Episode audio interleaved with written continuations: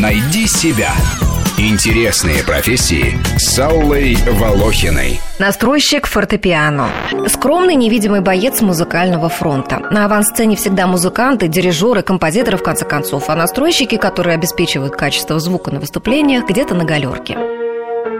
Однако история знает имена настройщиков, которые становились настоящими звездами в музыкальном мире. Пианисты Рихтер и Гилель съездили на гастроли вместе с потомственным мастером Георгием Багина. Учился он в Московской консерватории вместе с Рихтером и сам был музыкантом. Багина не только готовил рояль к выступлению, но и прослушивал репетицию в разных местах зала для проверки акустики. Его называли королем настройщиков. Между музыкантами и настройщиками бывают трения и споры о том, как нужно отладить инструменты и вообще, кто лучше понимает душу фортепиано. Мастера злятся на музыкантов, если те лезут с настроечным ключом внутрь инструмента, а пианисты сердятся на спесивость настройщиков, которые считают, что им лучше знать, как должен звучать рояль и нажиматься клавиши и педали. Но играть-то в результате не им. Как бы прекрасно ни настроил, отрегулировал и проинтонировал рояль мастер, последнее слово остается за пианистом. Именно он во время игры чувствует малейшие дефекты в звучании, которые могут быть недоступны настройщику-профессионалу.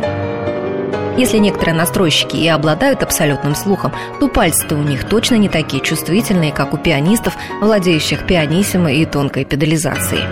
В музыкальной среде типичны разговоры, что уход за инструментами и настройка сегодня не те, что прежде. Старые мастера уходят, новые будто бы не приходят. Настройщики-то есть, но не каждый из них хорошо выучен. России действует ассоциация фортепианных мастеров, которая приглашает иностранных специалистов с мастер-классами. Настройщики обучаются в мастерских по ремонту и реставрации музыкальных инструментов, на курсах при фабриках по их изготовлению, у мастеров, служащих в консерваториях и музыкальных училищах. И высший этап обучения Академии имени Теодора Стейнвея для концертных настройщиков. Как изобретатели-самоучки пытаются создать вечный двигатель, так настройщики, или скорее дилетанты в их рядах, носятся с идеей вечного строя, то есть пытаются придумать что-то эдакое, чтобы рояль не расстраивались никогда.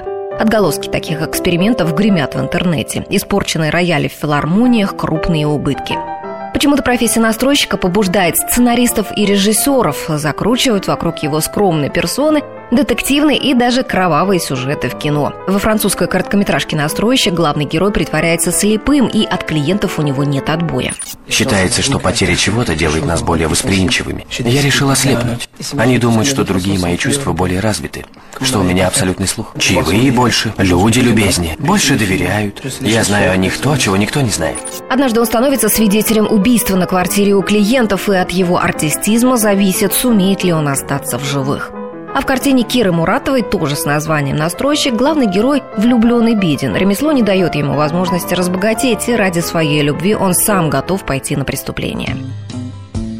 Хороший настройщик, как правило, сам музыкант. У него чуткие, умелые руки, он физически силен, поскольку приходится натягивать или ослаблять струны. Мастера используют в работе клей, препараты для протирки деталей инструмента, поэтому нужно исключить аллергические реакции. Требуется также терпение, концентрация, устойчивость внимания и хороший слух. Я человек болезненный, ревматический, и это только чеховский настройщик Муркин мог себе позволить. Официальная зарплата у настройщиков в Москве от 40 тысяч рублей, в крупных городах России 25-30 тысяч. Значительную часть доходов приносят им частные клиенты. Кстати, 4 апреля фортепианных дел мастера отмечают свой профессиональный праздник – Международный день настройщика. Найди себя. Интересные профессии с Аллой Волохиной.